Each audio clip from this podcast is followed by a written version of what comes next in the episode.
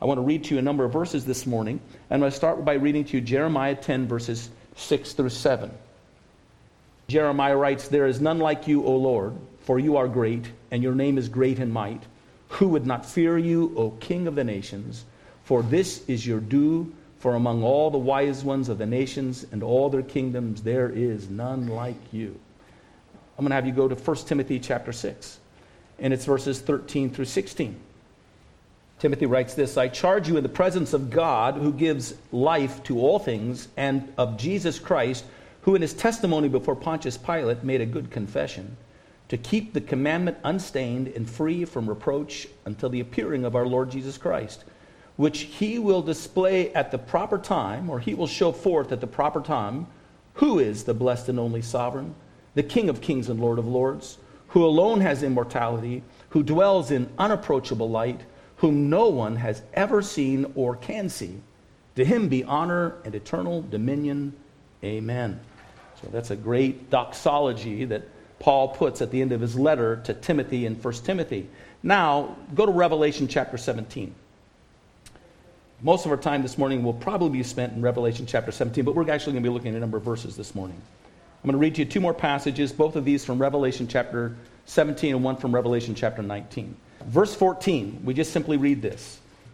We're coming to the end of the age. We're coming to the end of the prophecy that's found in Revelation, drawing to the conclusion, the end of all things, and the summing up of all of human history. And there it says, speaking of a great conflagration and battle that will take place that will be set down by the Lord Himself, they will make war on the Lamb, and the Lamb will conquer them, for He is Lord of lords and King of kings, and those with him are called and chosen and faithful. Now go to Revelation chapter 19, verses 11 through 16. Here's the vision that John has. Then I saw heaven opened, and behold, a white horse. One sitting on it is called faithful and true, and in righteousness he judges and makes war. His eyes are like flame of fire, and on his head are many diadems. And he has a name written that no one knows but himself. He is clothed in a robe dipped in blood and the name by which he is called is the Word of God. And the armies of heaven, arrayed in fine linen, white and pure, were following him on white horses. From his mouth comes a sharp sword with which to strike down the nations, and he will rule them with a rod of iron. He will tread the winepress of the fury of the wrath of God Almighty. On his robe and on his thigh, he has a name written King of Kings and Lord of Lords. So we've read four different passages here from Jeremiah, from 1 Timothy, from the book of Revelation, two passages written by the Apostle John. In those first two passages, if you look at it in Jeremiah chapter 10 and also in 1 Timothy chapter 6, it seems clear to me that the subject there is God the Father. What was spoken of is that God that is, dwells in unapproachable light that no one has ever seen, and that this God is declared as the ultimate high king over all nations and all earthly rulers. But then we read Revelation, and from that passage, where in the first two passages we basically have a description of the divine, heavenly, eternal Yahweh, the unending, everlasting God, as the King of all nations and the King of kings and Lord of lords. In Revelation chapter 17 and Revelation chapter 19, we then have this same designation of the highest king or king of kings and lord of lords identified as the Lord Jesus Christ. He's the Lamb, He's the Word of God, and in these passages, He's arriving at the end of the world age to rule upon the earth and to bring God's wrath and final judgment upon the nations and upon those rulers of the earth who have not bowed to him nor obeyed to him, and to accomplish God's divine purposes and finalize them in human history. So the Lord Jesus arrives and gives a visible expression of the sovereign rule of the King of Kings over all of the earth. And one of the things we see here is that this is the destiny that is waiting for the earth. This is the moment in which there is a capstone on all of world history, and it will not end with a whimper. It will not end with the nations in just complete decay and disillusion. It will conclude as we look at this passage, and if we're able to take our Bibles and start in Revelation chapter 19 and then read on into Revelation chapter 20, it will conclude upon a golden period of, we're told, 1,000 years, in which Christ will reign in righteousness as King of kings and Lord of lords over all the earth. And he will at that time demonstrate the power to merge together the holy spiritual rule and reign that he brings to transform hearts and then infuse it into the body politic and governance that takes place over all the nations. The Bible not only says that he will rule, but it says we'll reign with him and rule with him. And he'll establish this rule and this reign over all of the nations and all the human societies and earthly societies of the earth. Then, after this, the Bible tells us and reveals that this kingdom that he will establish and rule over all the earth, the Son will then give up to the Father, and then, as the triune God, they will rule together forever and ever over a remade heaven and a remade earth throughout all eternity. So, there's a very quick historical overview of what's ahead for us and what's coming. My purpose this morning is I want you to consider a couple things. I want you to consider the nations. Our title of our sermon is O King of the Nations. That was the sixth antiphon or declaration of the Messiah as King of the Nations. And I want you to consider the nations and the promised destiny that the King of Kings is going to bring to them. And then I want you to consider how it is that Jesus Christ ascends to be recognized as the King of Kings and Lord of Lords. When he is first declared to us, he's the God who dwells in unapproachable lights that no one has seen at any time. And and now the Lord Jesus appears as the one who demonstrates and shows them forth, and the designation rests upon him. The Lamb as the King of Kings and Lord of Lords. The Word of God, which John reveals to us in John chapter 1, verse 1. In the beginning was the Word, and the Word was with God, and the Word was God. The Word of God as King of Kings and Lord of Lords. And so we want to see and understand how it is that the Lord Jesus rises or ascends to this position of King of Kings over the nations. And so, this is going to be a brief overview. Hopefully, what it will provide is a mine, open up a mine for you in which you'll be able to mine out precious jewels and truths that will bless you and inform you and speak to you in days ahead. But this will be, I'm not saying the amount of time I'm going to take is going to be brief. I'm just saying, in comparison to what I want to share with you, this is going to be a brief overview. So let's look at this very quickly. And first, let's consider the nations and the promised destiny that the King of Kings will bring to them. To do this, we actually have to go to Genesis chapter 12. In Genesis chapter 12, God comes to Abram, who becomes Abraham, who becomes the father of the people of Israel. And God gives Abram a promise in the first three verses of Genesis 12 that he is going to bless Abraham and that from him will rise up a great nation and he will bless that nation and he will prosper that nation and then from them he will bless all the families of the earth. And then, if you go on and read on, you'll see that God renews this promise to Abraham and he expands it and explains it and gives greater and greater detail throughout the next 10 chapters. In Genesis chapter 18, God again comes to Abraham and he kind of explains a little more what he means by blessing the families of the earth, or at least he defines better what he means by the families of the earth, because there he says, Abraham will surely become a great and mighty nation and all the nations of the earth will be blessed in him. All the families of the earth, all the nations of the earth will be blessed in him. And then in Genesis chapter 22, verses 17 through 18, God again repeats this promise to Abraham, and this is what he says Blessing, I will bless you. I'm going to bless you. In multiplying, I will multiply your descendants as the stars of the heaven and as the sand which is on the seashore, and your descendants shall possess the gate of their enemies. In your seed, all the nations of the earth shall be blessed, because you have obeyed my voice. Now, this is the promise that God has given to Abraham. He promises, I am going to bless you, and I am going to make a nation of you, and I am going to bless that nation. And then, basically, when you read throughout the rest of the Old Testament, all the way into the New Testament, what you find is a, an extensive exposition and explanation and development and the details of that blessing that he's planning for the nation of Israel and that he's going to pour upon them. That's the primary focus. There's somewhat, but not a lot, of information, at least throughout the Old Testament, of the blessings that will come upon the nations. But there are and there is developed a very clear picture of the blessings that will come upon the nation of Israel that God wants for them, that God is planning to give to them. And it includes the blessing of a prosperous and a growing national people and group of individuals that will rise from Abraham. then given to them is the promise of land that they shall occupy and inhabit.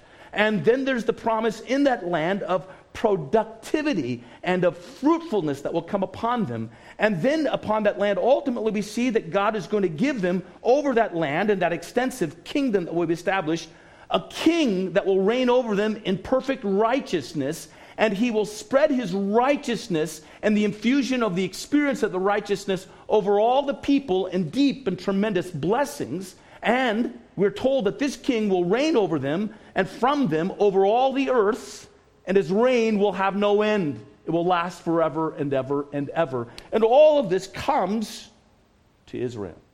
Blessings of a great nation and a great and extensive people that will come. Blessings of a land very specifically identified to them that they will inhabit and inherit. Blessing of great fruitfulness in that land and productivity in that land and then the infusion of righteousness over that land that will be distilled upon it with all of its benefits of peace and a blessing of a king that will rule and reign over them, bringing that righteousness to them. And you see, all of this is extrapolated, or as all of this is explained as the blessing, or is identified as what God meant when He said to Abraham, I'm going to bless you. I'm going to bless the nation that rises from you.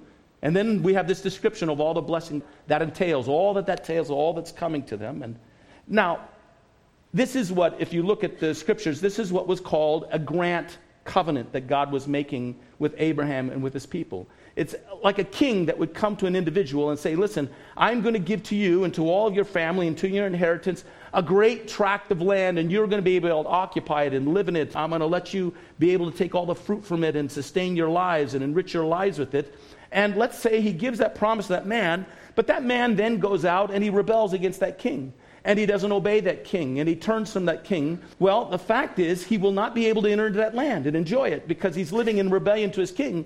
But because the king has granted that to him, it's not taken away from his family.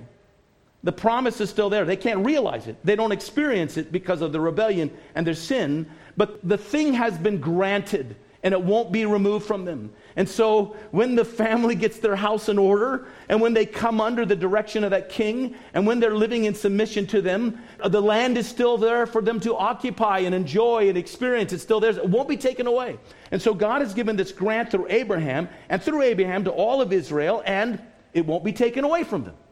There's no condition to it. It's been granted to them, it's theirs to experience. However, they cannot enter into those blessings if they're living in rebellion against the king, if their hearts are not turned to him to submit to him and obey him. And now, that's also a part of the story of the Old Testament because the people in Israel have a hard time obeying the Lord. They defy him and they disobey him and they turn from his will and his purposes. God will also explain to them and give them through Moses. He'll explain to them the the commandments they're to follow and how they're to live in such a way that they are in position to inherit and, and to enjoy and experience all the blessings he wants to bring to them in the grant that he gave through Abraham and through Isaac and Jacob. And yet they, they fail again and again. And so God adds to these covenants that he makes to them, and all these covenants that he makes of land and of a king, and all of them are just expanding the, the understanding of the way in which they are to have fulfilled and, to, and how they will experience that grant or that covenant that he initially made with Abraham back in Genesis 12. But then what God says is, I'm going to have to come and I'm going to have to do a work in order to prepare you and condition you so that you might live in a state, a perpetual state of obedience and righteousness so that you can receive all these blessings. And God promises to do th- two things.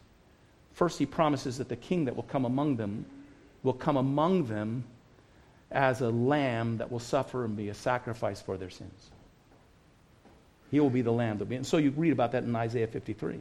In fact, I think it is the last section of the book of Isaiah is an expression of the king reigning over all the nations.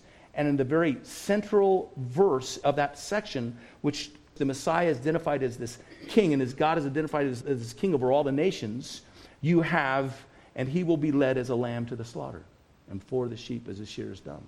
Here is the king coming to be a lamb, to be a sacrifice for them.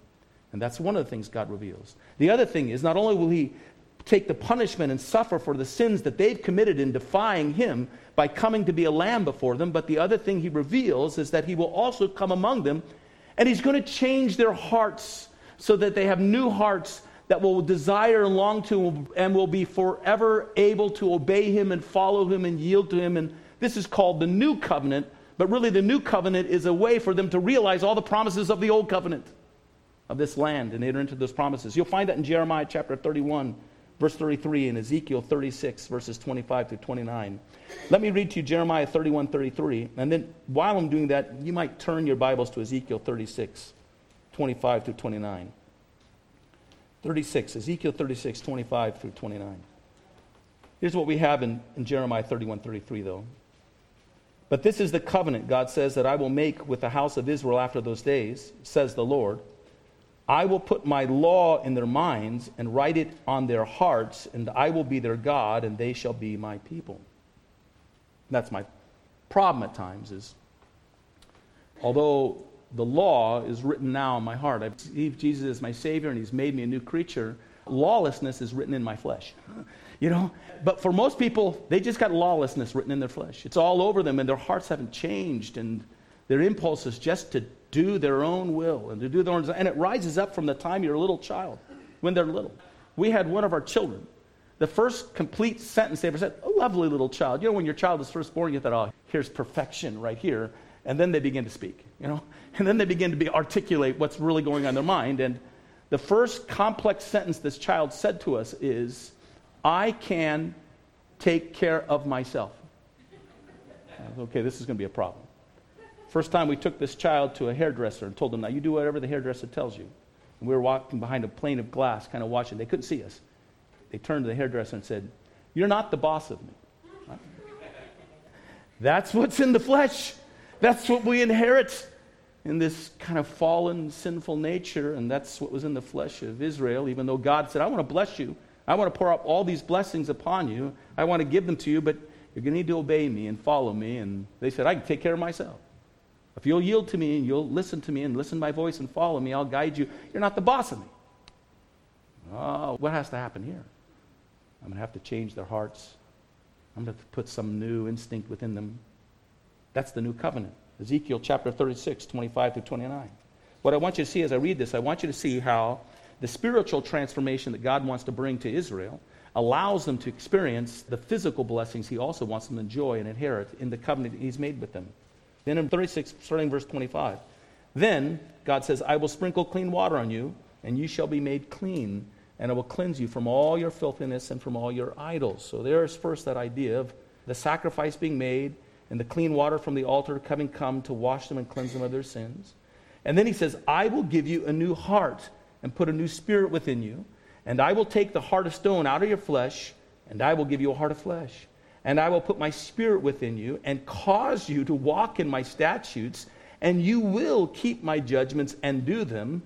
Then you shall dwell in the land that I gave your fathers. You shall be my people, and I will be your God, and I will deliver you from all your uncleanness, and I will call for the grain and multiply it, and bring no famine upon you. I'll bring you into prosperity, I'll bring you into blessing. And so there's merging together this spiritual transformation that takes place and it impacts their ability to enjoy all of the material benefits and blessing that God wanted to bring to the nation of Israel.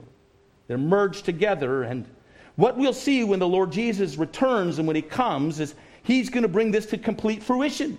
He's going to bring into the world a transformation upon all the peoples of the earth, and he's going to set up a kingdom over all the nations in which will be poured out blessings, the blessings that he intended for them. And Paul actually wisely ties together the promises that God gives to Israel when he promises to bless Abraham and sees in it that God is also, in that, providing a promise of blessing to all the other nations. In Galatians 3 8, Paul says, And Scripture, foreseeing that God would justify the Gentiles by faith, preached the good news to Abraham beforehand, saying, In you all the nations shall be blessed. All the nations shall be blessed. Having said all that, I have a point here I want to make to you. God promises to bless Abraham, to make a great nation out of Abraham. That's Israel. And then God promises And God gives a progressive unfolding throughout the Old Testament of the details of the blessings that He wants to bring upon Israel and the work that He's going to do in them in order to condition them so that they perpetually can receive those blessings, not just sporadically bless them at different times, but that they might be ensconced forever in those blessings. And we have the details of the blessings He offers to Israel. He said, I'm going to give you a land that you're going to inherit, I'm going to make you productive in that land. I'm going to set over that land a righteousness that will be infused over all that land because I'm going to give you a king who's going to rule over you in righteousness and he's going to bring his righteousness to all the people. And I'm going to change your hearts and your lives so that you can live in a constant state to receive those blessings. This is the blessing that's given to Abraham when he says to Abraham, I am going to bless you, and out of you, I'm going to make of you a blessed nation. That's what we understand. That's what the Old Testament reveals to us. But here's what we can say. When we see that God says, I'm going to bless you and your nation, and then through you, I'm going to bless all the other nations of the earth, what we can understand is that the blessing that He's going to give to Israel is of the same kind as the blessings He's planning for all the nations of the earth. He's having a desire to put those same blessings over all of the nations of the earth.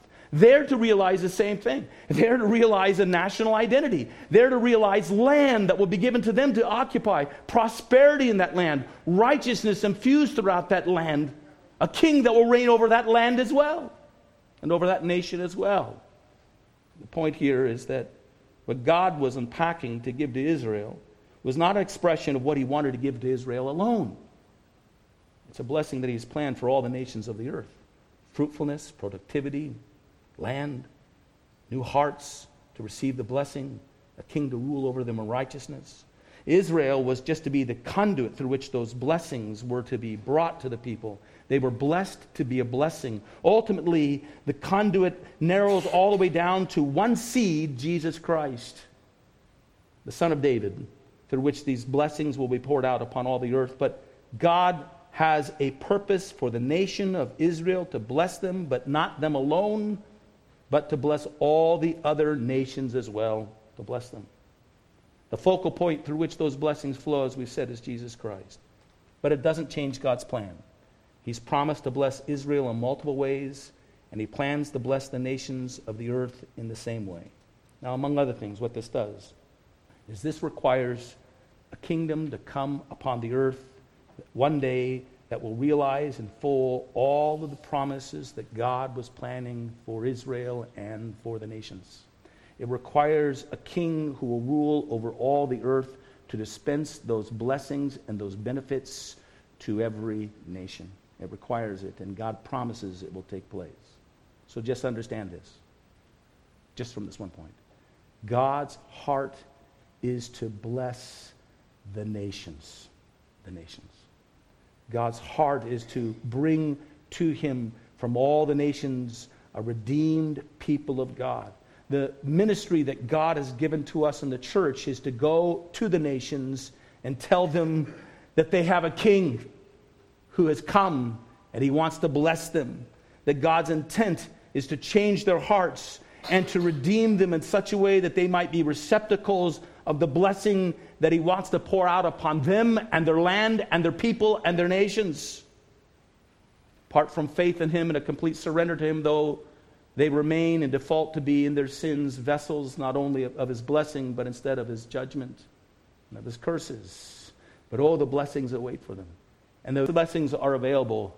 And there is a King who is coming to render those blessings should they turn to Him and believe in Him. What a promise, what a hope what a great thing when you go into some of these places that you travel to around the world and you see how dark they are. There is a lot of criticism of what's going on in the United States. All of these people, they don't travel much, that's all I can tell you. They haven't been to very many places.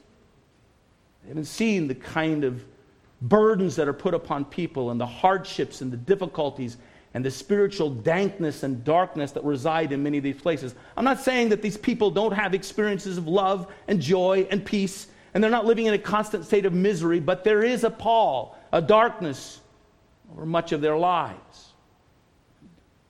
God's desire and God's benefit when you go to those places is there's coming a day when God, the King, Jesus the King, shall rise up to bring his blessing and his light upon these lands and to lead them into an opening and open up before them blessings that we have not yet imagined that will bring to all the earth. That's his plan. We're ambassadors of the mission and the plan and the design he has for them. We're calling them to come worship the King who's coming to bring that blessing to them. Next thing I want to do very quickly is I want to consider with you how it is that Jesus Christ ascends to this position to be the King of Kings.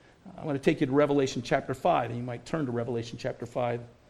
While you're turning there, I'll remind you that in Isaiah chapter 6, Isaiah has a vision of God inhabiting as the king over the throne of all the universe. There he says, I saw the Lord sitting on a throne, high and lifted up, and his train filled the temple. And he, he tells of seeing the angels around the throne that are worshiping him, and they can't cease saying over and over again, Holy, holy, holy is the Lord God Almighty who was and is and is to come. And, and at the sound of their voices and at the sight of the king ruling in his heavenly temple, Isaiah sees himself and he cries out, Woe is me, or I am undone. For I'm a man of unclean lips, and I dwell among a people of unclean lips. I've seen the light of the glory of God, and I see my own sinfulness. Actually, says this For my eyes have seen the King, the Lord of hosts. So in Isaiah, God gives Isaiah a vision in Isaiah 6 of the universal King of all creation. What I want you to know is that is the position that God the Father, God the Son, God the Holy Spirit, the triune God, has occupied over the creation that He's made and that Christ occupied. And let the Lord Jesus, the Son, left that position and that place and the throne over all the universe to come to earth, to come and dwell among sinful people like you and I, to come identify with our sin, to become a lamb, to die for that to conquer over our sin. And now we come to the book of Revelation. And now we have an image of that one who had occupied that place, that place of worship before the cherubim and before the angels, the seraphim in heaven, and at the sound of the voice of their worship, all of creation shook before them. And at the vision of that worship, Isaiah is undone and cries out because he's seen the king of the universe. Now in Revelation 5, we're introduced to this king again and he's given to us a wonderful identity. It says this in verse 1 of Revelation chapter 5. John has this vision. I'm going to read to you the first 10 verses. And I saw in the right hand of him who sat on the throne a scroll written inside and on the back, sealed with seven seals. And then I saw a strong angel proclaiming with a loud voice, Who is worthy to open the scroll and to loose its seals? And no one in heaven or on earth or under the earth was able to open the scroll or to look at it. And so I wept much because no one was found worthy to open and read the scroll and to look at it. Now, listen, just so you know, I can't show you all the references to explain this, but this scroll doesn't represent history past. It doesn't represent a record of what is taking place in the present. It's a scroll that represents history future and all that will be accomplished to bring the ages to the end and to fulfill all God's covenant promises that He made to Abraham to bless His people and through him to bless all the nations of the earth.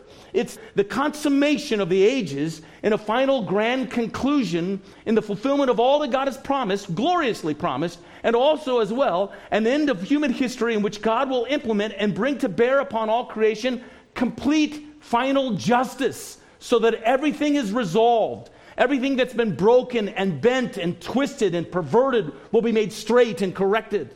It's all these things. This is why John is weeping. No one is available who has the authority to open up those scrolls and has the power to administer the end of the age and bring it about. Who will do this for us?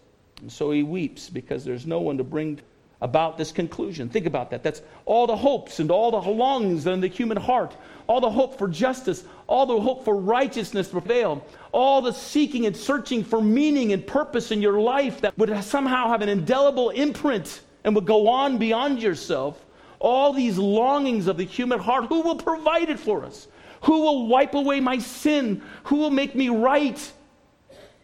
Who will make me pure within? All these longings and there's no one who's capable of doing it.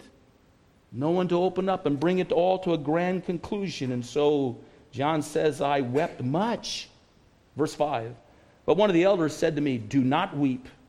Behold, the lion of the tribe of Judah, the root of David, the king, prevailed to open the scroll. It says has prevailed. Now, the problem with has prevailed is it makes it read like, oh, this just happened, but that's not the force of the Greek here. It's he prevailed, it's happened. The prevailing has taken place, or he overcame to open the scroll and to loose its seven seals. And I looked, and behold, in the midst of the throne and of the four living creatures, and in the midst of the elders stood, he looked to see a lion, stood a lamb as though it had been slain, having seven horns and seven eyes and seven spirits of God sent out into all the earth. And then he came to me and took the scroll out of the hand of him who sat on the throne. Now, when he had taken the scroll, the four living creatures and the 24 elders fell down before the Lamb, each having a harp and a golden bowl full of incense, which are the prayers of the saints. And they sang a new song, saying, You are worthy to take the scroll and to open its seals, for you were slain and have redeemed us to God by your blood out of every tribe and tongue and people and nation, and have made us kings and priests to our God. And we shall reign where? On the earth. We shall reign on the earth. We are going to be a part of this grand climactic end that you're going to bring to all human history.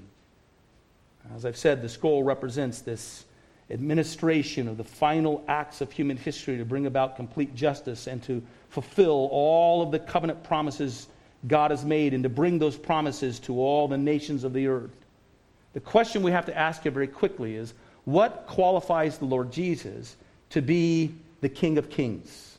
To be the King of Kings. We understand by faith he occupied that place as he was one with the triune God in Isaiah 6 he came to earth and became a man, but now he occupies it again as the King of Kings. But now, not simply as a lion, but as a lamb. Not simply as a judge, but as a savior. How so? Why is it? What is it that qualifies him to administer to all the nations the blessings and final judgment that come from the covenant that God has made with all of us? The first thing is this I have three things very quickly. First, we read here, he prevailed so he's worthy to open the scroll. Behold, the lion of the tribe of Judah, the root of David, who prevailed to open the scroll and loose its seven seals. I would say this that Jesus is worthy to open the scrolls and administer the conclusion of all human history because he has morally prevailed over every temptation and attack of the enemy, Satan, as a man.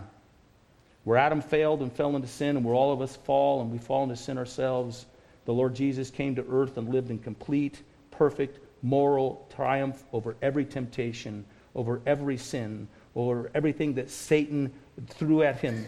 Perfectly as a man in the flesh, as our representative, he conquered in complete holiness and righteousness. He is the conqueror over sin. He is the conqueror over Satan. It was prophesied that the seed of the woman would crush the serpent's head, and he did so in this great, wonderful moral victory so that he can be our champion and our righteous, victorious King over all that comes upon us. All the attacks of the enemy, all the onslaught of the world, all the impulses of the flesh, the Lord Jesus defeated it all in perfect moral perfection. He's prevailed, he's overcome. That's the first reason that he's qualified to open the scroll and to administer the final acts of human history.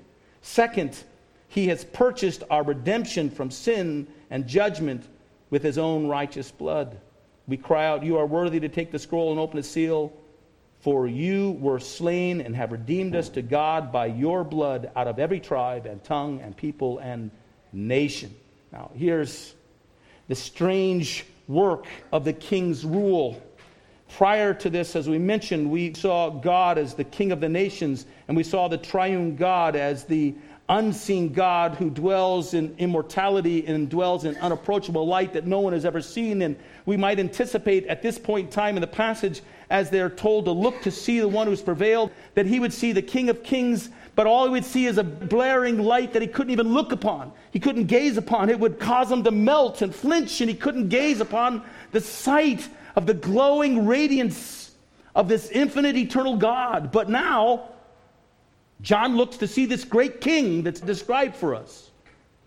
But now he sees the king as a lamb, as though he'd been slain, as one who had come and lived the sinless, victorious life that we could never live over temptation and over sin, and then died for our sins in his place. And now this one is exalted upon the throne. And this is who we see as the King of Kings and the Lord of Lords. God has always been the sovereign king over all creation. As the sovereign king, he rules and he gives his edicts and he gives his laws, and if men disobey them, they come under his punishment, and they come under his punishment. How are we ever to have a king that was a king of grace, a sovereign king of grace and mercy? Well, the reason we can have a sovereign king of grace and mercy is that king came in grace and mercy and became a man and suffered for us and died for us and rose again for us to claim a throne not only of sovereignty, but of sovereign grace, of sovereign mercy that he could extend to all of us so that all of us might know and experience the covenant promises and be sealed in that righteousness that he gives us that we might realize those promises forever and ever and he might reign over us. So we look to see the lion, and as we said, we see the lamb. We look to see the judge, and we see the Redeemer Savior. The lamb will conquer, we're told in 17, 14 of Revelation. The lamb will conquer them, for he is Lord of lords and King of kings. The king is our conquering man who has crushed Satan's head in moral triumph over temptation and sin. The king is our conquering lamb who has died for our sins and paid the price for the sins we have committed in order to purchase us and bring us back into his victory.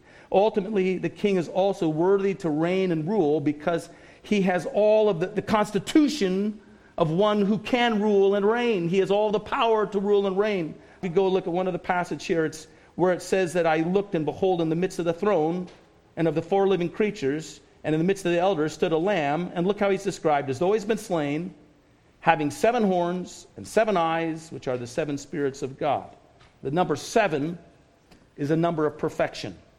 Uh, the horns are an expression in this passage of power, so it's an expression of perfect power. The eyes are an expression of wisdom or knowledge, and so it's an expression of perfect wisdom and knowledge. Uh, the spirits, it says, who are over all the earth, are an expression of the omnipresent or all present or perfectly present appearance of this divine being. Here we have the lamb that has been slain, that has prevailed, that has overcome, now identified still as the one who stood upon the throne in Isaiah chapter 6. Omnipotent, uh, omniscient, all knowing, omnipresent everywhere. He is constitutionally equipped to reign over all of creation and to rule over all the nations. He has provided for our victory over sin and provided a righteousness to be given to us. He has provided the penalty for our sin as a lamb in order that we might come before him. And now, at the same time, he is still equipped as the divine, all knowing, all powerful, ever present God to rule over all creation. This is why he has prevailed and why he is able, why he is able and worthy to take the scroll and reign on our behalf. And so it's because of this that he is fit to come and bring to all of us the certain blessed climax of a kingdom rule over all the earth, and it's coming. The Bible says it is coming. No matter whatever trials you face, no matter whatever difficulties you enter into in your life, no matter how confusing the state of things are around you, you will not miss this kingdom if you confess this king. He's coming. The Son is coming to reign as a sovereign king, but a king of grace and a king of mercy for all those who trust and believe in him. It's coming to this earth from a man who has conquered our temptations and our sins and died for them and is constitutionally equipped to reign and rule forever and ever. He will keep his covenant promises to the nations. He will keep his covenant promises to us. Jesus shall reign where'er the sun doth its successive journeys run. He will. It is his promise. And then one day, those from every tongue and tribe and nation will sing, Worthy is the Lamb that was slain. This is the message we bring to the world and to all nations. This is the message. You have a king who has come to make you fit for his kingdom, a kingdom that will come upon all of the earth. Prepare to meet him. Prepare to meet him. The antiphon that was sung in the 8th century by the early church was simply this O King of the nations, and their desire, the cornerstone making both one, come and save the human race which you fashioned from clay. He shall. Let's bow our heads. Lord, the impulse that we have so often is we want to rule on the throne of our own hearts and be in control. And yet we confess it, it doesn't work well for us. Lord, we need a king. We need a king to reign over us and rule over us in righteousness. We need a king that we can bow before and worship and lay our confidence in. We need a king that is gracious and merciful and wants to bestow upon us blessing, untold blessing. One that we can rest in securely, hope in forever, cast our future anticipations upon. We need a king. And we have one. We thank you, dear Jesus, that you're the Savior that died for us on the cross. We thank you for the suffering that you emptied yourself to enter into. We thank you for what you've accomplished to wash us and cleanse us and forgive us. We need a Savior, but we want more than just a Savior. We want a Savior whose salvation to us is secured in his all power, the all powerful nature and authority of his everlasting reign. We need a Savior King, and we have that too. We praise you and we thank you. We're going into an uncertain year again. We don't know all that it holds. We want to be faithful to you as ambassadors of your kingdom. We want to live for you and honor you and glorify you by trusting in you. We want to look through everything that's ahead to the end. You've told us in the back of the book what's going to happen. Jesus will reign. He will bring his kingdom to all the earth. Oh God, we bless you. In all the confusion we see in the world, we bless you that you shall have the nations as your own, and you shall bless them one day. We praise you for this in Jesus' name.